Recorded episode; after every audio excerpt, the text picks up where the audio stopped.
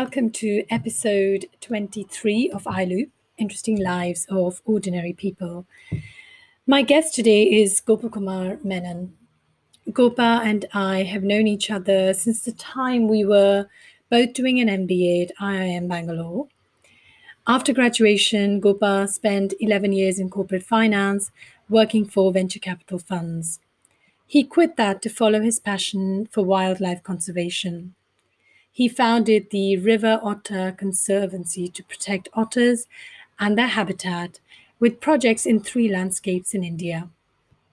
In his professional life, Gopa is a facilitator in the areas of negotiation and building influence. His mantra for life is encapsulated in his favorite poem titled A Bag of Tools by R. L. Sharpe. And this is how it goes.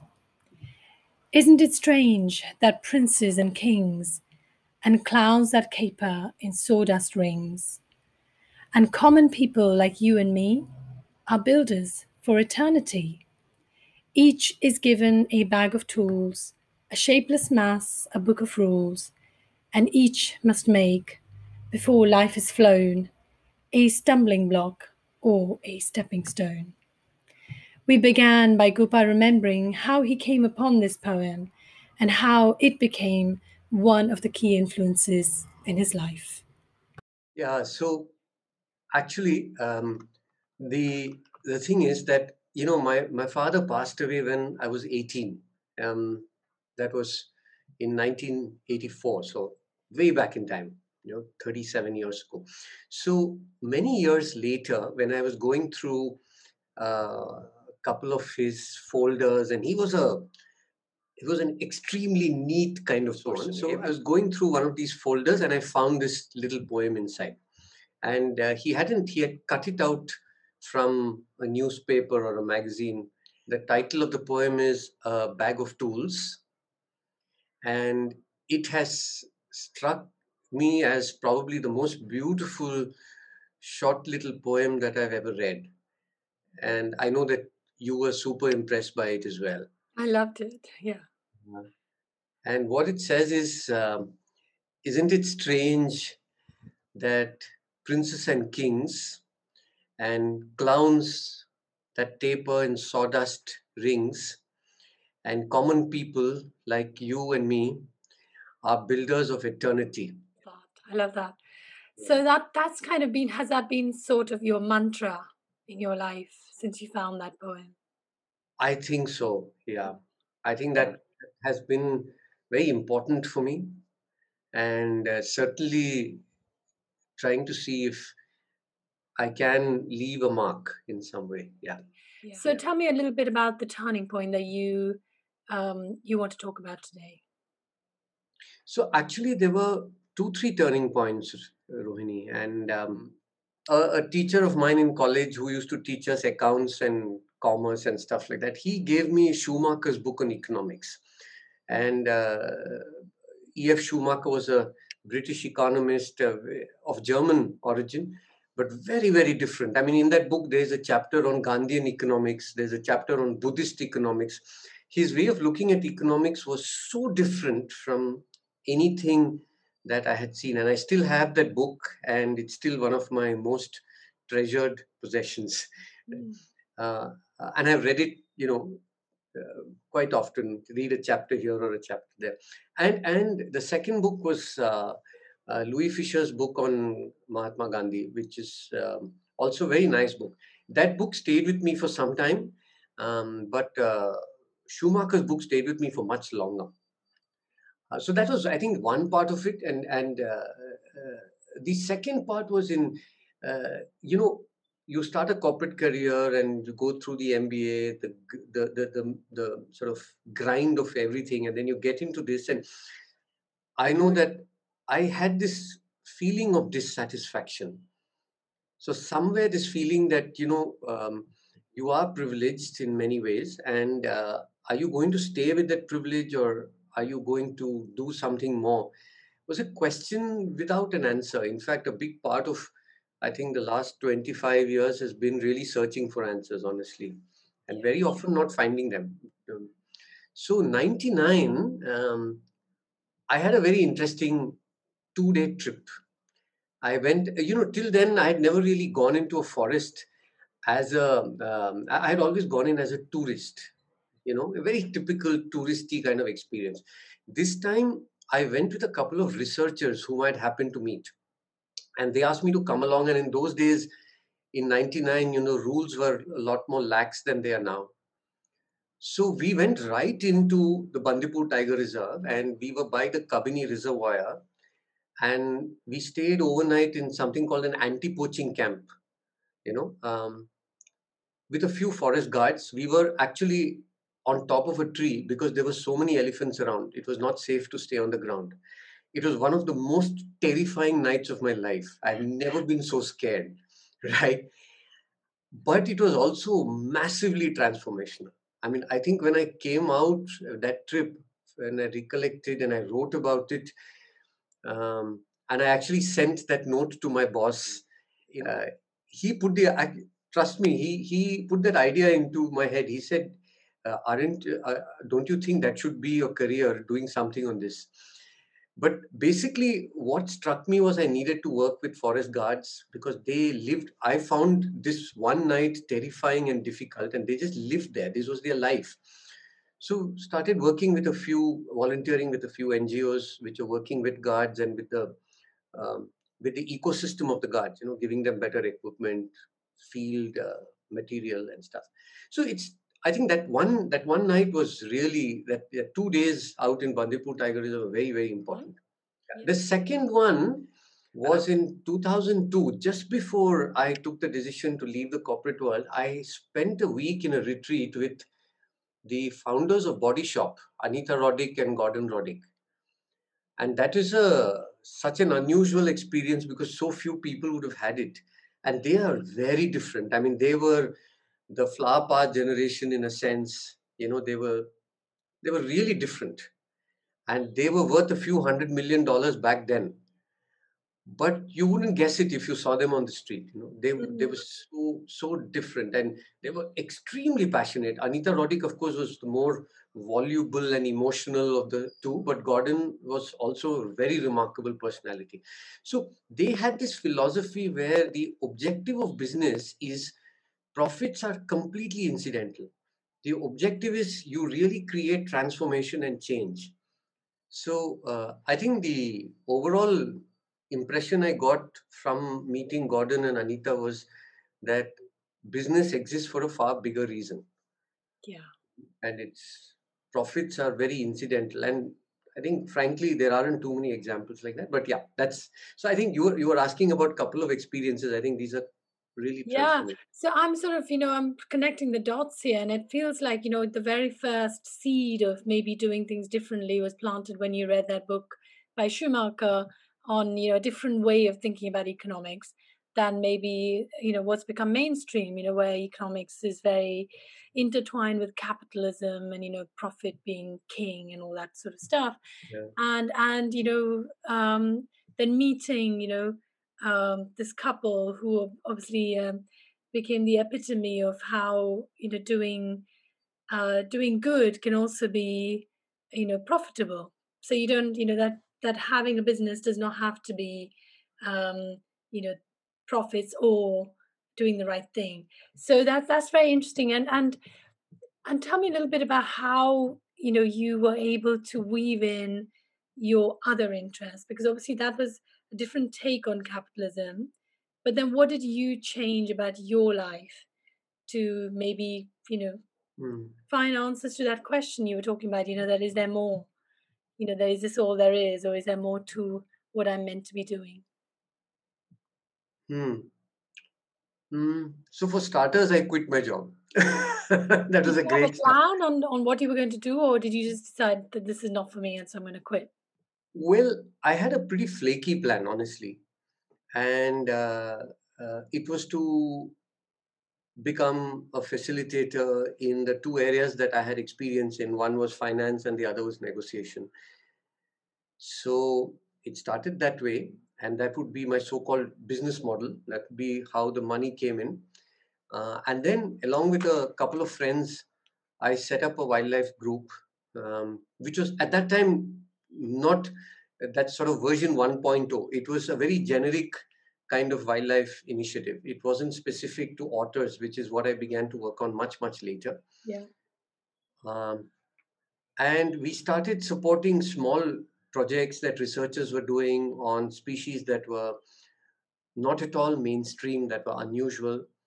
We started working on things like um, uh, restoration with farmers, doing things which were really following our heart, not the three of us. There were two other guys. So that really went on for a while. And I used to volunteer with a couple of NGOs as well. So it was, I think those were my core um, activities, but my money came in from the facilitation that I had set up. So I was sort of at some level, you know, um, uh, riding two horses at the same time. Yeah. And I just want to take a little step back. So, can you tell us a little bit about what it was you were doing in your corporate career? Uh, your... After IIMB um, 91 batch, you know, I, I uh, joined uh, uh, venture capital fund and I was with them for five and a half years. And then I joined another VC fund. Um, again, another five and a half. So about 11 years in all. So 2002 is when I sort of got out of that. Yeah. yeah. So it was two VC funds over 11 years. Yeah. Mm. So I have a sort of, you know, maybe a question that hopefully, hopefully answers something bigger later on. Is that mm. as a VC, you know, um, investor, you know, you have quite a lot of power in the way the companies that you invest in actually run their business, don't you? Because you know you influence in some ways, you know, the direction they take mm-hmm. and you know how how they actually turn a profit. So did you at that point in your career start to get a sense that, you know, perhaps there was a different way of running business, or did that come later for you? I think that was an independent function because um, most of the companies we funded were really in the tech business and you know it's it's very much like a horse with blinkers you know you you look at exiting the moment you invest and they too look at either you know giving you an exit or going through an ipo or whatever so there is no time to think of a larger canvas or to think of am i doing something that's making an impact uh, when I say I, am referring to the investee company, let alone the investor. And this whole underlying issue of meaning in what we are doing is almost considered an irrelevant question. You know, how can, why should a business have any meaning? After all, it's there, it's business, right? If you want meaning, you set up an NGO or do something in your spare time. Yeah. I think that's uh, frankly, and this is a very jaundiced view uh, that I have, uh, Rohini, I think that's a ridiculous way of looking at life. That you know you compartmentalize things and say between nine to five I am not going to create any meaning, and any meaning has to happen between five and nine uh, before I sleep.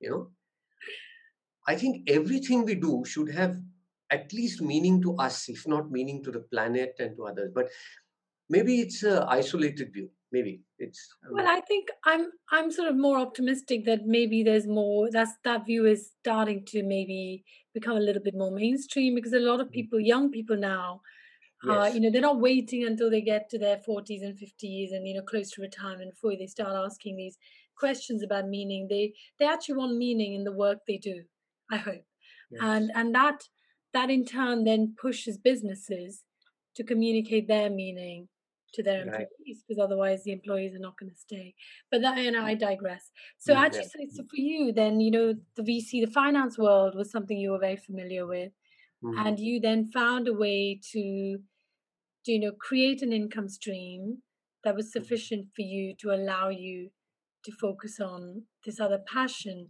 so can we go back to that um the two nights you spent in you know in the tiger reserve?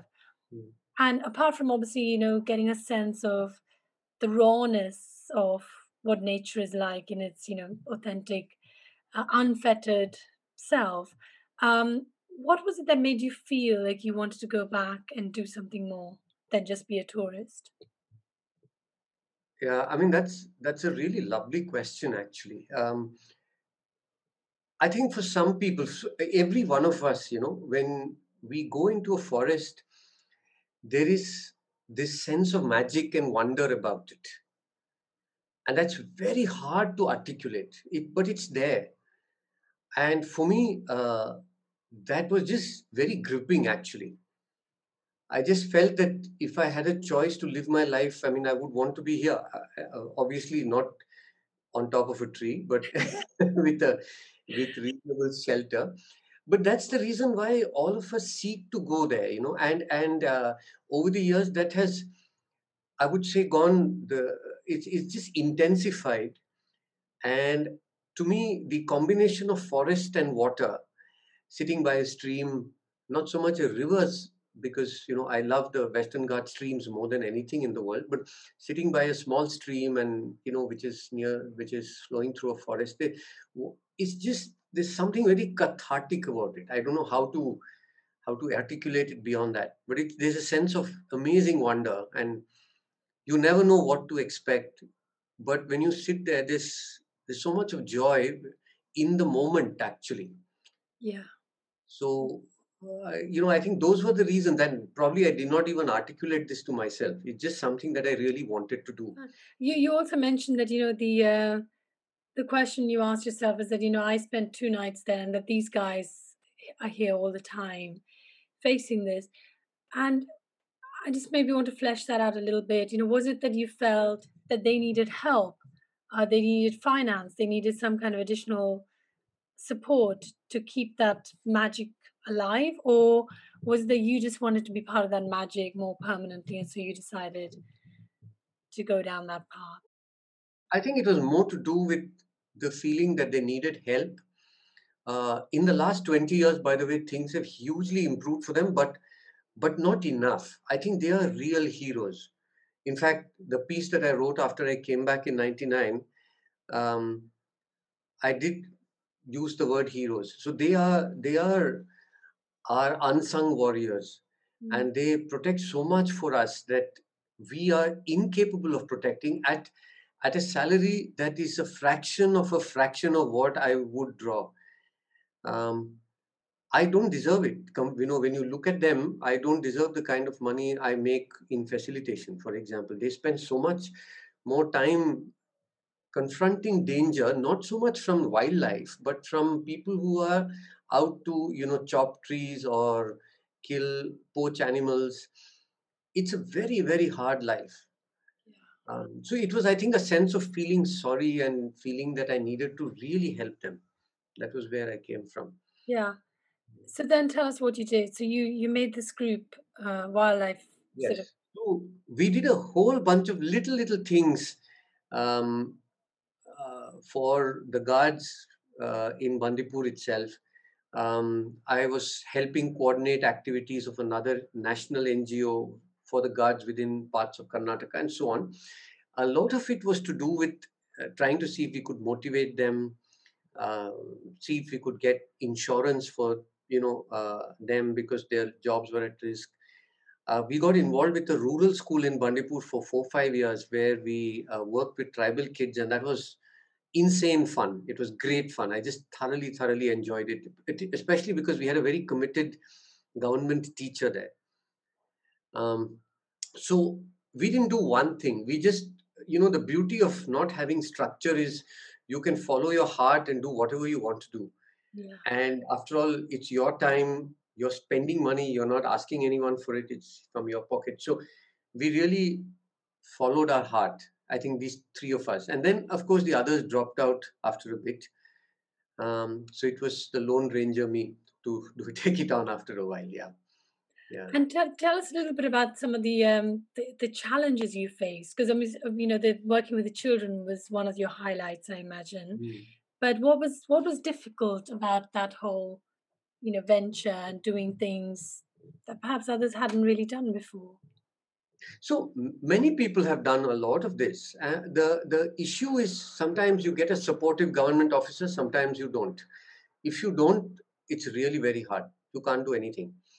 Uh, the second is, I think there was such a chasm between us and them that you can't you can't leap that you can't jump over that. You know, you need somebody in the middle, and uh, uh very often you don't find that like we found a committed government teacher and he was the person in the middle. He was the bridge between us and the children. Yeah. but if you were to go and talk to the children or to their parents uh, in that hamlet where we worked uh, 80% of the adult population were alcoholic. 80% and uh, and this was largely illicit alcohol and it was a real challenge to deal with you know trying to figure out how to insulate the children see what would be the impact on them growing up and so on. And we couldn't cross that chasm we, because we couldn't connect to the parents at all mm. you know uh, it's it was completely hopeless. So we worked for some years and then of course uh, as that project came to some sort of an end uh, we left what we were doing what was the reason that there were so many alcoholics? I mean what, what I, I, suppose there's, a related question to that then what what was the reason these people were doing that job? You know was it something that their parents had done and that's all they ever knew? Or you know were, were there people coming in from somewhere else you know attracted to the job of being a um what do you call them? You know um, forest guards or what's what's their job yeah. So this, this hamlet we worked in it, it, there were there were no forest guards in this hamlet. Well there were one or two but uh, most of them were just local folks tribals who had been displaced from the forest perhaps a generation ago. I see. Right? So about 30 years prior to our visit they had been actually ejected out of the forest. Now uh, we are of course digressing from the main conversation but in a minute actually there is such tremendous inequity in the system that when tribals are displaced they are really given the raw end of the stick and and uh, there's no money they're given poor land and they're taken away from a lifestyle that they have been used to for eons into something that they're completely unfamiliar with. Yeah. And to get them to be cheap labor or sources of, uh, let's say, labor, essentially labor or, or output of, say, uh, dung or milk or whatever you get from the village, um, alcohol is a really good inducer for somebody who's, you know, sort of, uh, who's, who's got to contribute that, who has to give that output. So what happened is the middlemen started feeding them alcohol, where inside the forest they still used to drink, but they used to drink on festivals and they used to brew their own liquor. Mm. So here you have a different system, and then they get addicted very quickly because it becomes socially acceptable, right? So among tribal communities in many of our areas, even in Coorg where we work, the alcohol um, alcoholic um, rate is alcoholics rate is very very high. So yeah, yeah in many ways it would be some sort of indentured labor yes yeah and typically what we have seen is it takes three generations to break out if it does break out right so the we were trying to be with the children and see if we, you know we could send them to high school and then on and see some way to disconnect their lives from the lives of the parents which is you would argue perhaps not even the best thing to do but that was the kind of prevailing thinking that we had 22 years ago 20 years ago was that the kind of starting point of your journey into wildlife conservation? So tell us what happened next from there. Yeah. So thanks. Uh, so we we worked together as a small team, doing a few things here and there, and we went out of our way to make sure that we were supporting something that nobody else would support. An individual researcher doing something here, a community saying we want to grow some sapling of a tree. You know, little little initiatives with our own pocket money, the three of us. But at some point, the other guys moved on. And then around uh, 2012, something interesting happened. This is in 2012, actually, that um, uh, I read a newspaper article, uh, actually, an article in a magazine about uh, poaching in India. And in that article, they specifically mentioned that in addition to so many tiger skins and leopard skins that had been confiscated by the police, there were uh, 1,500 otter skins that had been confiscated, right? And I couldn't believe it. I had never thought about this.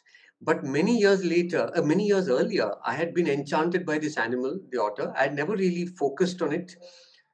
and then I said, how could people kill this animal? This is so beautiful. This animal is just something that you can't possibly kill, right?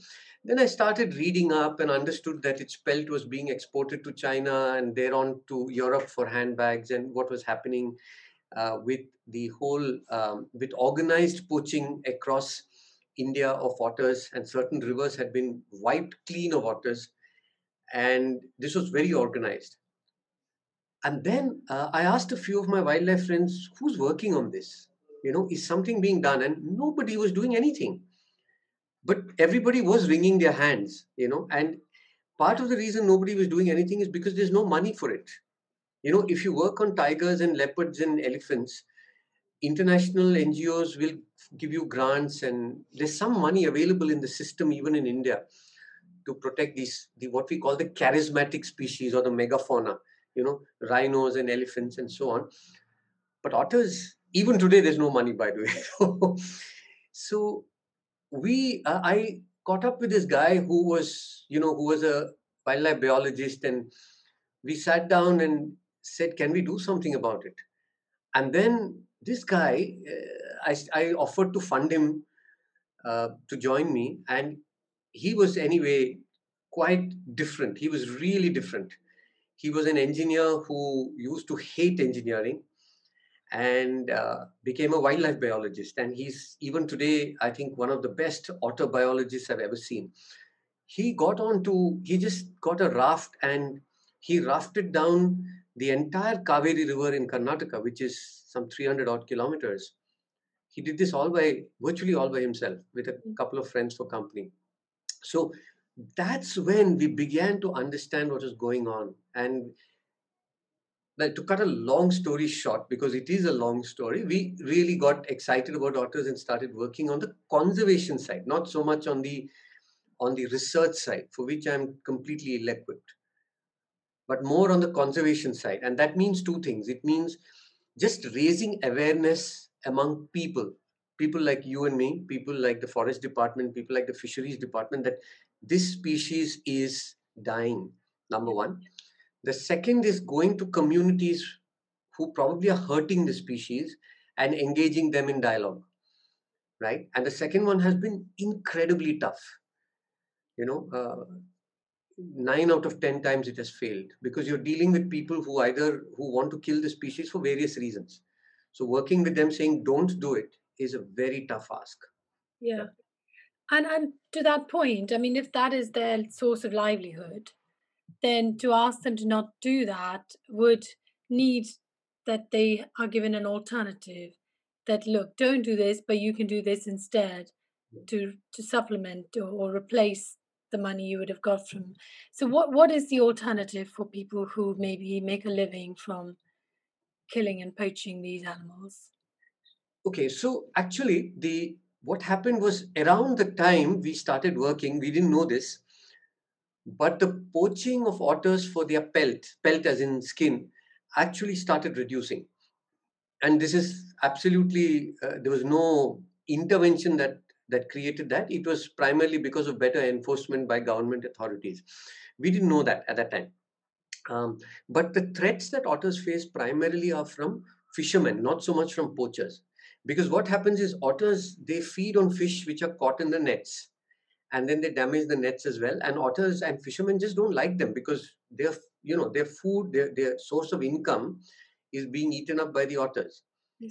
So that is the conflict. And your question is extremely relevant actually. What do we do? So we really try and engage with them at two levels. One is to say that look this is not the the animal that's your enemy. There are well there are actually other species there that are doing much more damage in the river.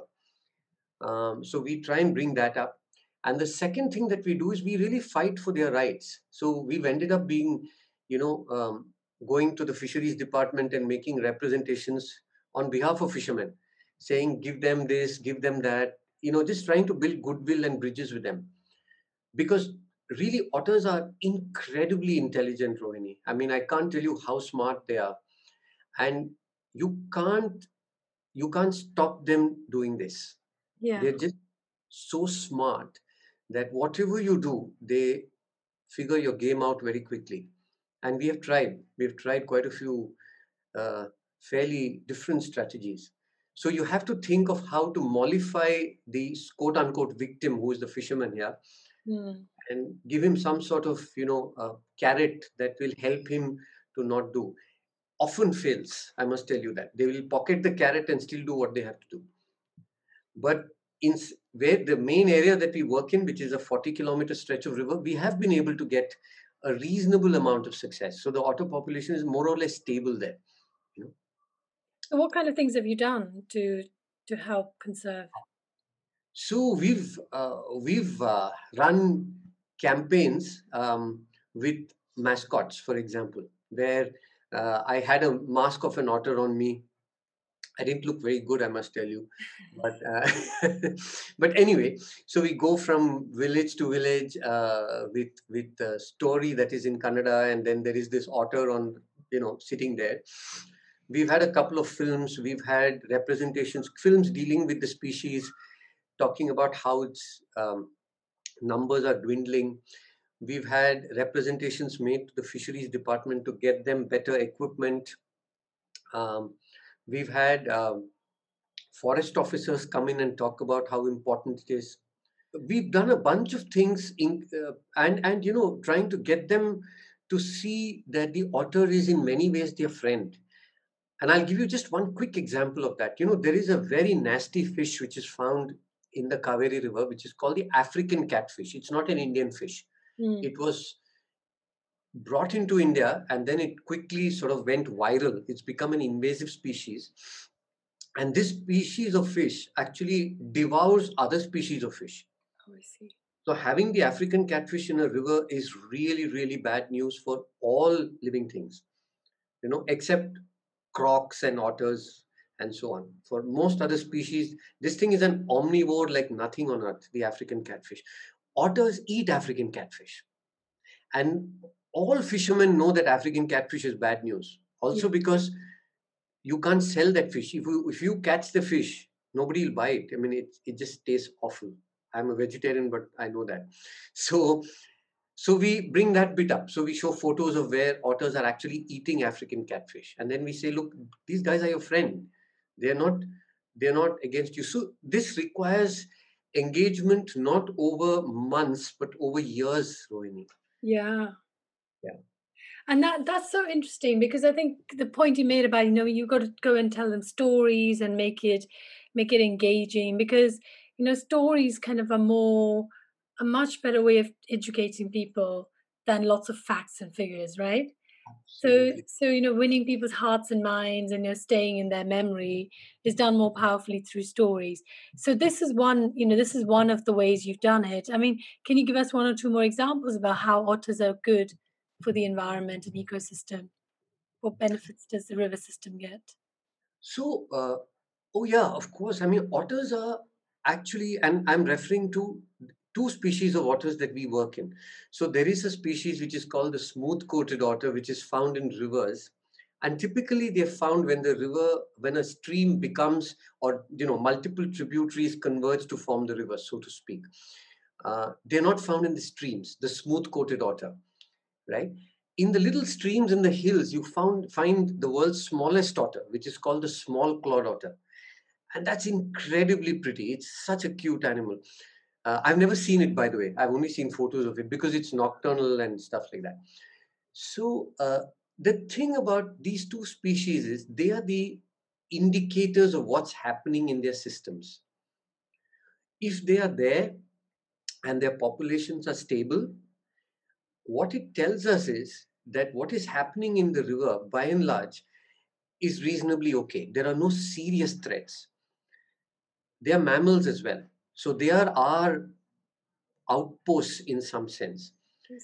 You know, I'll, I'll give you an example. In the UK, which is where, you know, maximum amount of conservation work has happened on otters, um, what they found many years ago, way before I think in the 80s or the early 90s, they found that as otter, spe- otter populations were declining, uh, they have a species, you have a species in your backyard which is called the Eurasian otter or the Lutra lutra, as the, the sort of scientific name is. What they found was as the species was declining, probably something else was going wrong. And when they did their water quality sampling, they found a very high level of pesticides in the water.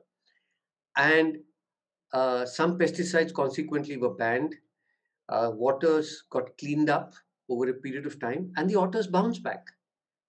Mm. Today, in fact, this particular species is the only species out of 13 otter species worldwide where the population is actually stable or growing. And UK is one place where you know the population is actually increasing. And what's primarily happening is you've cleaned up the river not just for the otter but for yourselves. I mean it's also hugely helped the humans who have lived there. So many ways their future and our future are congruent you know? Yeah. we, we live our lives together. They're not different from us. Yeah. Uh, i also think they are culturally incredible. I mean they they just like dogs in many ways. They have amazing pack behaviors. They have amazing expressions I, I can go on and on. Don't didn't get me started on this. But, but it's great. You, you feel free to go on about it because I'm learning so much about otters, and I, you know, I'm I'm fascinated. So, so do they actually um, do they do they kind of interact with humans, or are they very shy? How does that hmm. work when you actually go? So they are very, yeah. So by and large, they are very shy, occasionally even aggressive uh, particularly when they have pups, which happens in winter. Uh, and they keep their distance, right? Uh, there are a couple of cases where otters have been reared as pets. Um, most celebrated cases, you know, a book that was released in in the UK 60 years ago. It, it is an iconic book, Rohini, and you must read it sometime. It's called Ring of Bright Water and it's about this um, guy called Gavin Maxwell who read two otters in captivity. It's a beautiful book, and he writes so well. So uh, actually, that triggered that sort of fond fondness for otters in the in the UK. So otters is your main area that you're focusing on. So I want to ask you, you know, these changes that you made, you know, obviously it means you have to to go away for considerable periods of time to be in you know the communities where you're helping with conservation. How has that you know how have you fitted that into your you know uh, personal life you know with with your family and your work commitments? How have you found the balance? Yeah so that's uh, actually that's been a bit of a problem meaning i have not been able to go away for extended periods of time. So everything that i plan has to be uh, since I live in Bangalore, you know, I have to do projects which ensure that I can probably leave the city for about three to four days at a time, not for three to four weeks, for example. I never wanted to miss the experience of being with kids at home. And I don't want to believe later that when my kids have grown up that I didn't spend enough time with them. So it was sort of a balance that we have to walk, isn't it? Yes. Yeah. yeah. And I think that's such a good point because I think um, just because you're passionate about something doesn't mean that you have to ignore everything else and just, you know, focus on that exclusively. And also to the point that, you know, that, that as, as one individual, there's only so much that any one of us can do. And the more powerful way to make an impact would be to create almost like a network of people who you also infuse with your enthusiasm and passion mm. so that you know it's not just relying on you to to increase awareness uh, and i mm. know you're a consummate storyteller and of course you know your your facebook posts and you know the way you actually uh, bring humor into things is, is i think is a really it's a much more effective way of getting people to engage so tell me how you've used that skill of yours to maybe get more people to to come on board with with your cause? I um so you know the I, I I'm um, so let me put it this way, Rohini. Uh, my um, my scientific ability on the field is extremely limited. In fact, it is zero. Right? I'm very incompetent. Uh, my strength is I make friends pretty easily. And one of the ways I make friends is really by joking around with them. And I think that that really, really helps. uh, unless of course it is officialdom you know if there is some forest officer etc you can't do all that stuff but when you're on the field working with fishers or when you're with communities which are alongside streams and you know you really want to uh, go there and make fun of yourself a little bit and and you know create a light sort of atmosphere um, and uh, that really helps. I think this is the biggest strength i bring. So my uh, colleague also tells me you know that these guys look forward to your coming in because you're just joking all the time and sort of and in the in a way i sort of make fun of them as well. Um, very often when they do something that they shouldn't do it's nice to make fun rather than to point it out in a serious way. But yeah. i can only do that once i make fun of myself otherwise they might feel a little threatened. So making fun of myself is something i'm really good at. You know it's just like in an organization you have a finance function and a marketing function. In in wildlife you have a research function and a conservation function. Research is about biology. Conservation is about people. Yes. and uh, to do conservation you need to understand the biology without figuring out how they did it. And i can tell you this uh, rohini that most wildlife biologists are not very good in dealing with people mm. in fact that's the single that's the reason why wildlife conservation has often suffered they would much rather do field work, come in, do a report, put it up on one of these research uh, platforms, you know, and that's pretty much the end of the story. Conservation is completely about changing emotions and managing people's behaviors. So sometimes there has to be an economic um, sort of some sort of economic um, imperative. So um, I suppose the point I'm trying to make is even with conservation, if somebody's being asked, don't do this, and it's going to hurt their pockets, then you need to find a way to to to give them an alternative so it doesn't hurt their pocket anymore or better still give them an alternative that is even better for them longer term and i think that's the bit where maybe people like you can really come in because you're you know you're you've got an economics background you've got a finance background and you're great with people and storytelling. And it's got nothing to do with biology it's got nothing to do with science. It's got all everything to do with human behavior. So in that vein and i know i'm probably you know throwing you in the deep end asking you this question what do you think the people that you're trying to get on board you know whether it's the fishermen or the people in the villages what is the, the one or two things that they will that they need or that would help them to see that it's a win-win to protect some of these animals? So the the first thing, and I'm putting this in sort of decreasing order. The first thing most people in villages that we work in is some sort of status or stature, which is completely absent right now. Right? So they just seek some sort of recognition and stature. Not they also are in general um, very ambitious about their children by and large. And that's a wonderful trigger to work with them. So sometimes working with them to get their children admission into a, a high school somewhere or getting them a, a, a, token scholarship goes a long way. Uh, I would say getting them additional income actually comes third in the pecking order.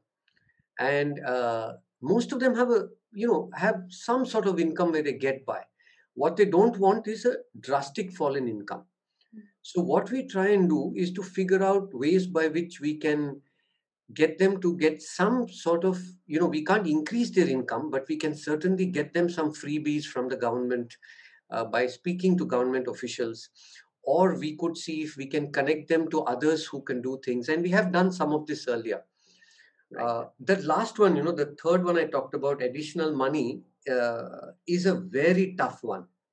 We've tried, we've failed, we've come up with models, it takes time, but the first two, stature, stature is quite easy actually. You get somebody to come and give them an award you get uh, their photos up on facebook or somewhere and you and you know if you follow my facebook posts occasionally i get somebody in like that and i write a little bit and then i make sure i go back and i show them that you know your photos on facebook or I've, we have done this. So things like that uh, really really help. The primary conservation work in conservation in, in habitat and wildlife is happening with the small ngos you know the ones which uh, are a few guys few folks coming together very limited resources raising money through crowdfunding don't have access to the large funders. They often actually use their money very wisely very carefully and number of them are doing remarkable work. You know so again using principles of you know uh, take pride in the species in your backyard and um, be emotionally connected to this species. It's declining in number. It's actually an endangered species i think at the moment. So i'm not giving you a really simple answer. What i'm saying is there are a number of small ngos the larger ngos tend to be more mainstream. Yeah. And i think this is this is a problem that occurs across all different areas of you know doing good. You know that you have uh, the larger ngos have more money but they're also more maybe bureaucratic and you know there's there's more expense. And this is me just literally thinking outside the box now is it possible to have a kind of like a vc version for small ngos because it feels to me like these these young you know people they have a lot of passion and they understand the the cause that they're going after. They, you know they they have the courage to go and do what's needed. What they don't have is the funding yes. and what they don't have is maybe the time to to go and do the fundraising because you need somebody else to do that right so wouldn't it be wonderful if there was a vehicle whose whole purpose was to just like you would in a vc identify really promising businesses to help them and give them the funding and support them and mentor.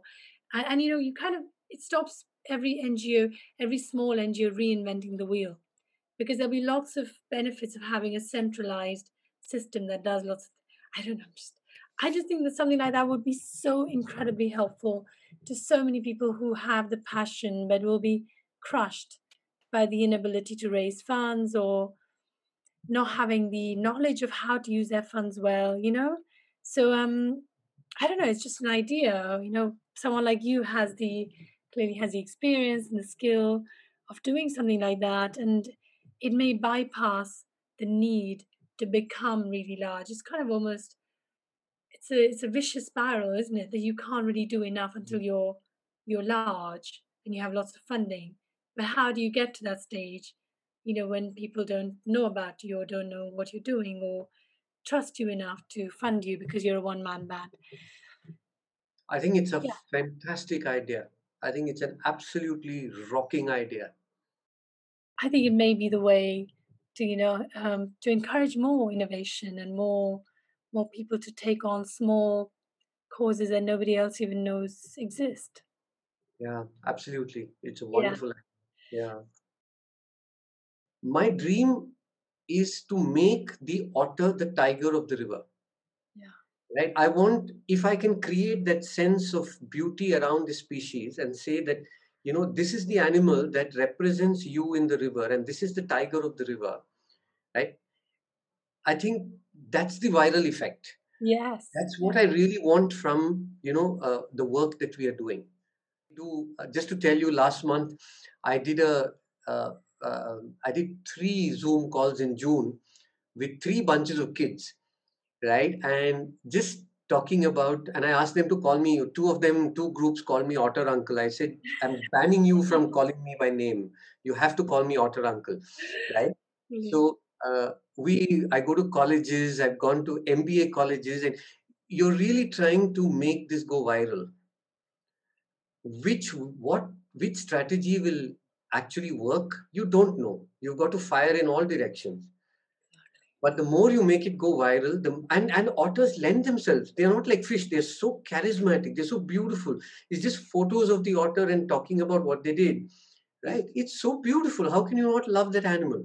Yes. So the whole idea is make it just something that's so beautiful that people will stand up when something is happening to it. Yes, absolutely, and and I think you're you're right. You know, it's I think what you need is a Disney film on otters. You know, where the otter is the main character, and I think everyone will jump in and save the otter. So my final question to you, Gopa, is you know every one of us has maybe um, an idea of what a fulfilled life looks for us, and that you know includes our work, you know, our community work, our family, and the whole lot. You know, it's basically our life. What would you say is your definition of a fulfilled life? Uh, let's put it. Let's uh, let me think this through in two, three buckets. Very, and you know, it's kind of intuitive at one level. So, it is: Can I make a difference to the planet at the yeah, and I mean a microscopic difference, but a difference to the planet. That would be one. Without necessarily neglecting what my duty is, let's say, to the family. You know, um, for example, um, my mother, who's pretty infirm at the moment, can I can I make sure that I still look after her while doing what I'm what I really want to do? And at the third level, doing these two with a sense of internal joy i think is really important. I mean i have this very dear friend called hanumant and one day some years ago he asked me we were doing something and it was a tough job and he said you don't look happy while doing this. And uh, i said mm, well we have to do it but i'm not really happy we were doing a particular project. Um, and he said you don't sound happy or look happy. And then he said if you're not happy why are you doing it right? And it really struck me as something i'd never spent time thinking on that you know you sometimes want to do something and it's at the cost of your individual happiness. And i took that decision then on that i will never take on something that doesn't make me happy that i don't feel really supercharged about you know that i don't i, I want to come skipping to my office room to work. You know I, I just don't want to feel ever that i'm doing something because it's drudgery um, I think these are three levels at which I see what a fulfilled life would be. And I really skip to work. Always follow your path of happiness because I think many of us don't. And uh, whatever we are doing doesn't appeal to us beyond a point. And uh, it is not at all difficult to attempt to be happy and seek that. That is one thing that I think uh, I learned. I don't think I had it in the beginning, but I learned it. Uh, the second one is the whole issue of inequality, and I'm not spouting wisdom here, but I think what everybody, whether there are people working in organization corporates whether they're people working on children elderly people people with disability you just name it everybody understands this fact that our society is horrendously unequal and conservationists see this in front of them. I mean the conflict happens because of inequality right? Uh, i think we have to address inequality. And if we can address it in any way which gives us happiness which we feel so not everyone will connect to wildlife conservation. You might connect to education for example or healthcare or whatever. But if you can work on this whole issue of inequality and seek to follow your your sort of your mojo whatever you know your what what really appeals to you in that. Probably there is a, there is a sense of fulfillment waiting for you there. I love that. Thank you so much Gopal. Thank you for your time and your you know the work you've done and your work you're doing and uh, you know. Thank you so much rohini. I i really enjoyed answering these questions because they were very perceptive questions. Thank you so much I hope you enjoyed that conversation. Um, I learned a great deal of things about wildlife conservation in India, uh, about the lives of the people involved in uh, forestry and other conservation activities on the ground, but more importantly, about uh, the beautiful otter. Um, I think my key takeaway from Gopa is that it is possible to create a fulfilled life uh, simply by focusing on the things that make you happy, and in his case, by doing the things that will make a difference um, to our world. Um, I hope you're going to be inspired by his story and some of the things that he has talked about so you can create uh, your fulfilled life. I want to thank Mike Pearl for his music uh, at the start and end of this episode and all the others in this podcast.